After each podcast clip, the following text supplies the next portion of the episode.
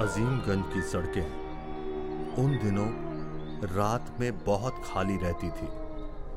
कुछ दिनों से यहाँ बहुत सी ऐसी घटनाएँ घट रही थी, जिन्हें सामान्य तो नहीं कहा जा सकता। पुलिस ने रात में पेट्रोलिंग बढ़ा दी थी। उनकी तरफ़ से चेतावनी दी गई थी, यदि किसी को रात में कोई काम हो तो अकेले ना निकले। किसी को साथ में ज़रूर लें। प्रशासन की तरफ़ से इसकी कोई ठोस वजह तो प्रस्तुत नहीं की गई थी। लेकिन इधर उधर की बातों से भूत प्रेत का एंगल सामने आ रहा था। मैं उन दिनों अजीमगंज के बैंक में पोस्टेड था।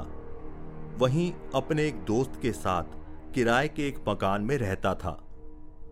मैं इस भूत प्रेत के बकवास में विश्वास तो नहीं करता था। लेकिन मैं स्वभाव से डरपोक किस्म का हूँ। पुलिस की बात की अवमानना करना इसका साहस मुझमें नहीं था। इसीलिए रात को कोई भी काम हो, मैं अपने दोस्त को अपना साथी बनाता था।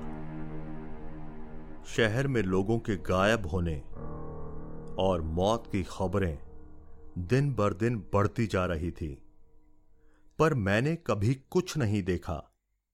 शायद इसलिए कि मैंने और मेरे दोस्त ने पुलिस की चेतावनी को गंभीरता से लिया था। लगभग एक महीने से ज़्यादा का समय बीत गया। लोग अब सावधान हो गए थे।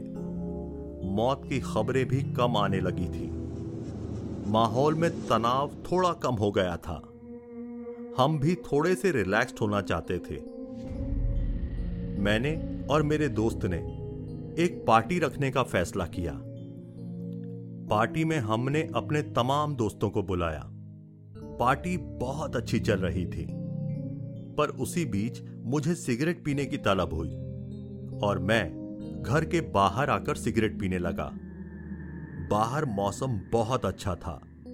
मैं सिगरेट के कश लगाता हुआ टहलने लगा। टहलते टहलते घर के थोड़ा सा दूर आ गया। सिगरेट भी अब खत्म होने वाली थी। मैंने वापस जाने की सोची। मैंने सिगरेट को नीचे फेंका और पाँव से कुचलकर जैसे ही ऊपर देखा तो मेरे सामने एक लड़की खड़ी थी।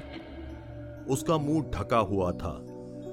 मेरे देखते ही उसने पूछा, क्या मैं सुंदर हूँ?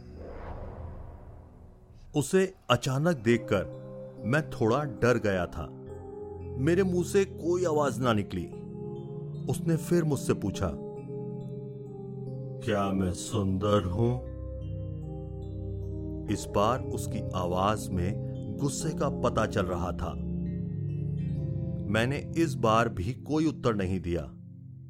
लड़की की वो गहरी शैतानी आवाज़ सुनकर मेरा दिल जोरों से धड़क रहा था। उसने फिर पूछा, और इस बार अपने मुँह से कपड़ा हटाया। उसे देखते ही मेरे हाथ पाँव सुन्न पड़ गए। उसका आधा मुँह कटा हुआ था। मेरा दिल इतने ज़ोर से धड़क रहा था, मानो बाहर निकल जाएगा। ऐसा लग रहा था जैसे किसी ने मुझे बाँध रखा हो। ना मेरी आवाज़ निकल रही थी, ना ही मैं हिल पा रहा था। उसने फिर अपनी विचित्र शैतानी आवाज़ में मुझसे कहा, क्या तुम मुझे सुंदर नहीं समझते? ऐसा कहकर उसने अपनी उंगली मेरे मुँह पर फेर गाल में गाड़ दी। उसके नाखून तेज और लंबे थे। मेरे गाल से खून की एक बूंद निकली। अब वह अपना मुँह मेरे पास लाने लगी। मुझे कुछ नहीं सूझ रहा था। मैंने अपनी आँखें छट से बंद कर दी। उसकी सांस को मैं अपने स्किन पर फील कर रहा था। बस दुआ कर रहा था कि वो चली जाए। अचानक उसकी सांस महसूस होना बंद हो गई। मैंने हिम्मत जुटाकर आँखें खोली। तो वो सच में मेरे सामने नहीं थी। आसपास देखा तो पीछे से मेरे दोस्त आते हुए दिखाई दिए। उसने मुझे ज़ोर से बुलाया, भाई, जल्दी घर चल। अकेले मत घूम। इतना कहकर वो मेरे पास आया और फिर बोला, अपना वो दोस्त है ना राजू, जो पुलिस में है।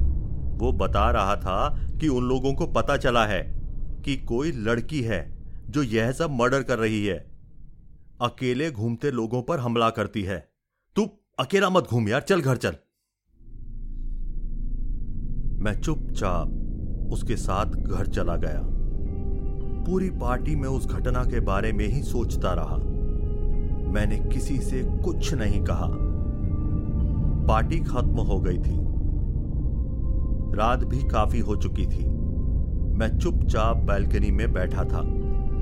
सोच रहा था, क्या जो हुआ वो सच था?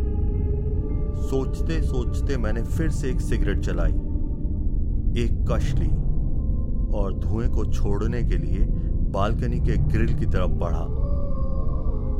तभी वो मुझे फिर दिखाई दी। वो मेरी तरफ़ देख रही